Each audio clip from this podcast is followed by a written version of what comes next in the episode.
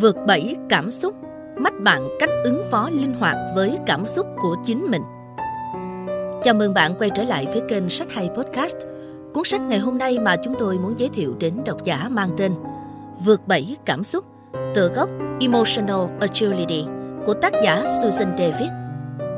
Bạn có thấy trong cuộc sống hiện nay, đa số chúng ta đều trong trạng thái căng thẳng và cảm thấy quá tải với những yêu cầu từ công việc, gia đình, sức khỏe, tài chính bên cạnh những vấn đề xã hội như chiến tranh, dịch bệnh, nền kinh tế bất ổn hay sự phát triển quá nhanh của công nghệ. Để giải quyết được vấn đề đó, nhiều người tìm đến những quyển sách hoặc khóa học về tự hỗ trợ và phát triển bản thân với mong muốn xử lý được cảm xúc của mình bằng cách đề cao quá mức lối tư duy tích cực. Tuy nhiên, nhiều nghiên cứu cho thấy việc cố gắng làm một người thay đổi suy nghĩ của họ từ tiêu cực tôi sẽ làm hỏng bài thuyết trình này.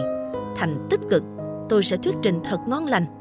Không chỉ không hiệu quả mà còn phản tác dụng.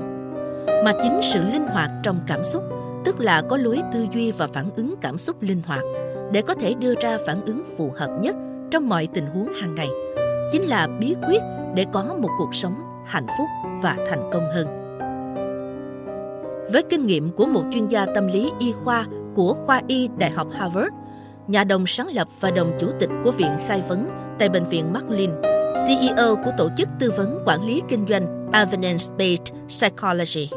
Susan David tin rằng, thay vì để cảm xúc khó chịu làm bạn chệch khỏi mục tiêu đã định, bạn hoàn toàn có thể đón nhận chúng như một nguồn cung cấp năng lượng, sự sáng tạo và sự thấu hiểu và như ngọn hải đăng chỉ đường để hướng bạn về phía những khát khao cháy bỏng nhất của mình.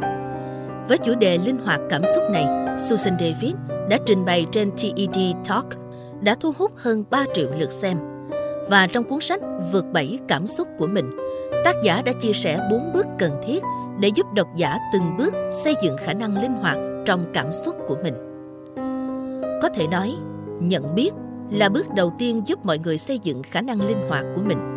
Như đạo diễn Woody Allen đã từng nói, 80% thành công nằm ở khả năng nhận biết.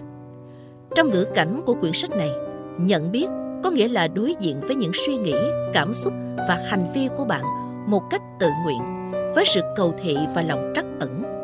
Một vài suy nghĩ, cảm xúc và hành vi là có giá trị và phù hợp với những gì đang diễn ra tại thời điểm đó. Nhưng một cuốn khác lại rất cũ kỹ và cứ lẫn quẩn trong tâm trí của bạn, hệt như một giai điệu mà suốt mấy tuần nay bạn đang cố quên đi. Trong cả hai trường hợp, cho dù là những phản ánh chính xác về thực tế hay là các nhận thức lệch lạc, những suy nghĩ và cảm xúc này đều là một phần của con người chúng ta và chúng ta có thể học cách xử lý cũng như vượt qua chúng. Sau khi nhận biết, bước tiếp theo là tách rời. Ở bước này, bạn phải tách bản thân khỏi những suy nghĩ và cảm xúc của mình để từ đó có thể quan sát và nhận ra đúng bản chất của chúng chúng chỉ là suy nghĩ và cảm xúc mà thôi. Bằng cách này, chúng tạo ra khoảng không gian mà frank đã mô tả. Một khoảng không gian mở, không định kiến giữa những gì chúng ta cảm nhận và cách chúng ta phản ứng với chúng. Bên cạnh đó, chúng ta còn có thể xác định được những suy nghĩ và cảm xúc khó chịu này ngay trong lúc đang trải nghiệm chúng, để từ đó tìm cách phản ứng thích hợp hơn. Những nhận định khách quan này giúp chúng ta không bị khống chế bởi chính những trải nghiệm tâm lý ngắn hạn của mình. Khi tách bản thân khỏi những suy nghĩ và cảm xúc của mình, chúng ta có được tầm nhìn rộng mở hơn. Điều này có nghĩa là chúng ta học cách xem bản thân như một bàn cờ với vô số nước biến chứ không phải là một quân cờ có cách đi và số bước hữu hạn. Bước thứ ba mang tên theo đuổi lý tưởng. Sau khi đã sàng lọc suy nghĩ và xoa dịu tâm trí tạo ra không gian cần thiết giữa suy nghĩ và bản thân mình. Chúng ta có thể bắt đầu tập trung nhiều hơn vào những gì mà mình thực sự quan tâm. Chẳng hạn như các giá trị cốt lõi, những mục tiêu quan trọng nhất đời mình. Khi nhận ra, chấp nhận và sau đó tách bản thân ra khỏi những cảm xúc đáng sợ, đau đớn hoặc có tính phá hoại, chúng ta sẽ có khả năng nhìn nhận sự việc ở góc độ bao quát hơn tầm nhìn này giúp chúng ta có thể hòa hợp suy nghĩ và cảm xúc với các giá trị và khát vọng về lâu dài của mình đồng thời tìm ra những cách mới hơn và hiệu quả hơn để đạt được những giá trị và khát vọng đó. Chúng ta đưa ra hàng ngàn quyết định mỗi ngày. Nên đến phòng tập gym sau giờ làm hay bỏ tập để đi chơi? Nên nhận cuộc gọi từ một người bạn đã khiến mình tổn thương hay cứ mặc kệ?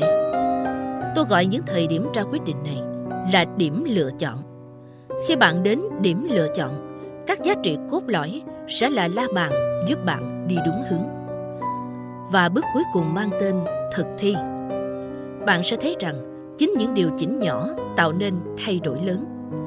Quan điểm truyền thống về tự phát triển bản thân có xu hướng nhìn nhận sự thay đổi dưới dạng những mục tiêu to lớn hay những sự biến đổi tuyệt đối. Tuy nhiên, kết quả nghiên cứu lại cho thấy một nhận định đối lập. Những điều chỉnh nhỏ nhưng có chủ ý và phù hợp với những giá trị của bạn có thể tạo ra sự khác biệt rất lớn. Điều này đặc biệt đúng đối với những điều chỉnh nhỏ trong những thói quen sinh hoạt hàng ngày. Vì những điều chỉnh này có thể củng cố một sự thay đổi lớn hơn và có sức ảnh hưởng hơn. Bên cạnh đó, bạn cần giữ cân bằng để bứt phá giới hạn của bản thân. Một vận động viên thể dục đẳng cấp thế giới khi thực hiện những động tác phức sẽ khiến những động tác ấy trông vẫn nhẹ nhàng vô cùng nhờ sự linh hoạt cùng các cơ bắp chắc khỏe sau nhiều năm luyện tập của mình. Khi có cái gì đó làm cô mất thăng bằng, các cơ bắp dẻo dai sẽ giúp cô điều chỉnh lại. Nhưng để giành chiến thắng ở các giải đấu cao nhất, cô phải không ngừng nỗ lực vượt qua giới hạn của bản thân để thực hiện những động tác ngày càng khó hơn. Chúng ta cũng cần tìm sự cân bằng giữa thử thách và năng lực. Nhờ đó chúng ta không tự mãn và cũng không bị quá sức, mà thay vào đó sẽ hào hứng và phấn khích đón nhận thử thách. Nữ doanh nhân Sarah Blakely, người sáng lập thương hiệu đồ lót tạo dáng Spans và từng là nữ tỷ phú làm giàu từ tay trắng trẻ nhất thế giới, đã kể rằng cứ mỗi tối tại bàn ăn, cha cô đều nói với cô Hãy cho cha biết hôm nay con đã thất bại như thế nào. Cha Blakely không nói vậy để làm con gái mình khó chịu. Mà ngược lại, ông muốn khuyến khích con mình bứt phá các giới hạn và cảm thấy thoải mái, thậm chí là tự hào khi vấp ngã vì thử sức với những cơ hội mới và khó khăn. Mục tiêu cuối cùng của sự linh hoạt trong cảm xúc là giúp mọi người có thể nhận ra và vững vàng đón nhận thử thách cũng như nắm bắt các cơ hội phát triển trong suốt quá trình cuộc đời mình. Đó chính là điều mà tác giả mong muốn mang đến cho độc giả của mình. Bên cạnh đó, Susan cũng chia sẻ những công cụ và kỹ thuật giúp bạn đọc bình yên đối mặt với những cảm xúc khó xử lý nhất, có thể tận hưởng các mối quan hệ nhiều hơn, hoàn thành các mục tiêu đề ra và sống một cuộc đời ý nghĩa. Có thể nói, nếu bạn đang gặp những vấn đề về tiêu cực trong cảm xúc thì cuốn sách Vượt Bảy Cảm Xúc không chỉ giúp bạn vượt qua nó mà còn chỉ bạn cách biến nó thành động lực giúp bạn phát triển hơn trong cuộc sống. Vì những giá trị hữu ích mà cuốn sách mang lại mà Vượt Bảy Cảm Xúc đã trở thành cuốn sách bán chạy nhất theo thống kê của The Wall Street Journal, đồng thời cũng nằm trong top sách bestseller của tờ USA Today, đoạt giải cuốn sách đáng đọc nhất của năm trên Amazon. Ngoài ra, cuốn sách cũng được trao giải ý tưởng đột phá của Thinkers 50.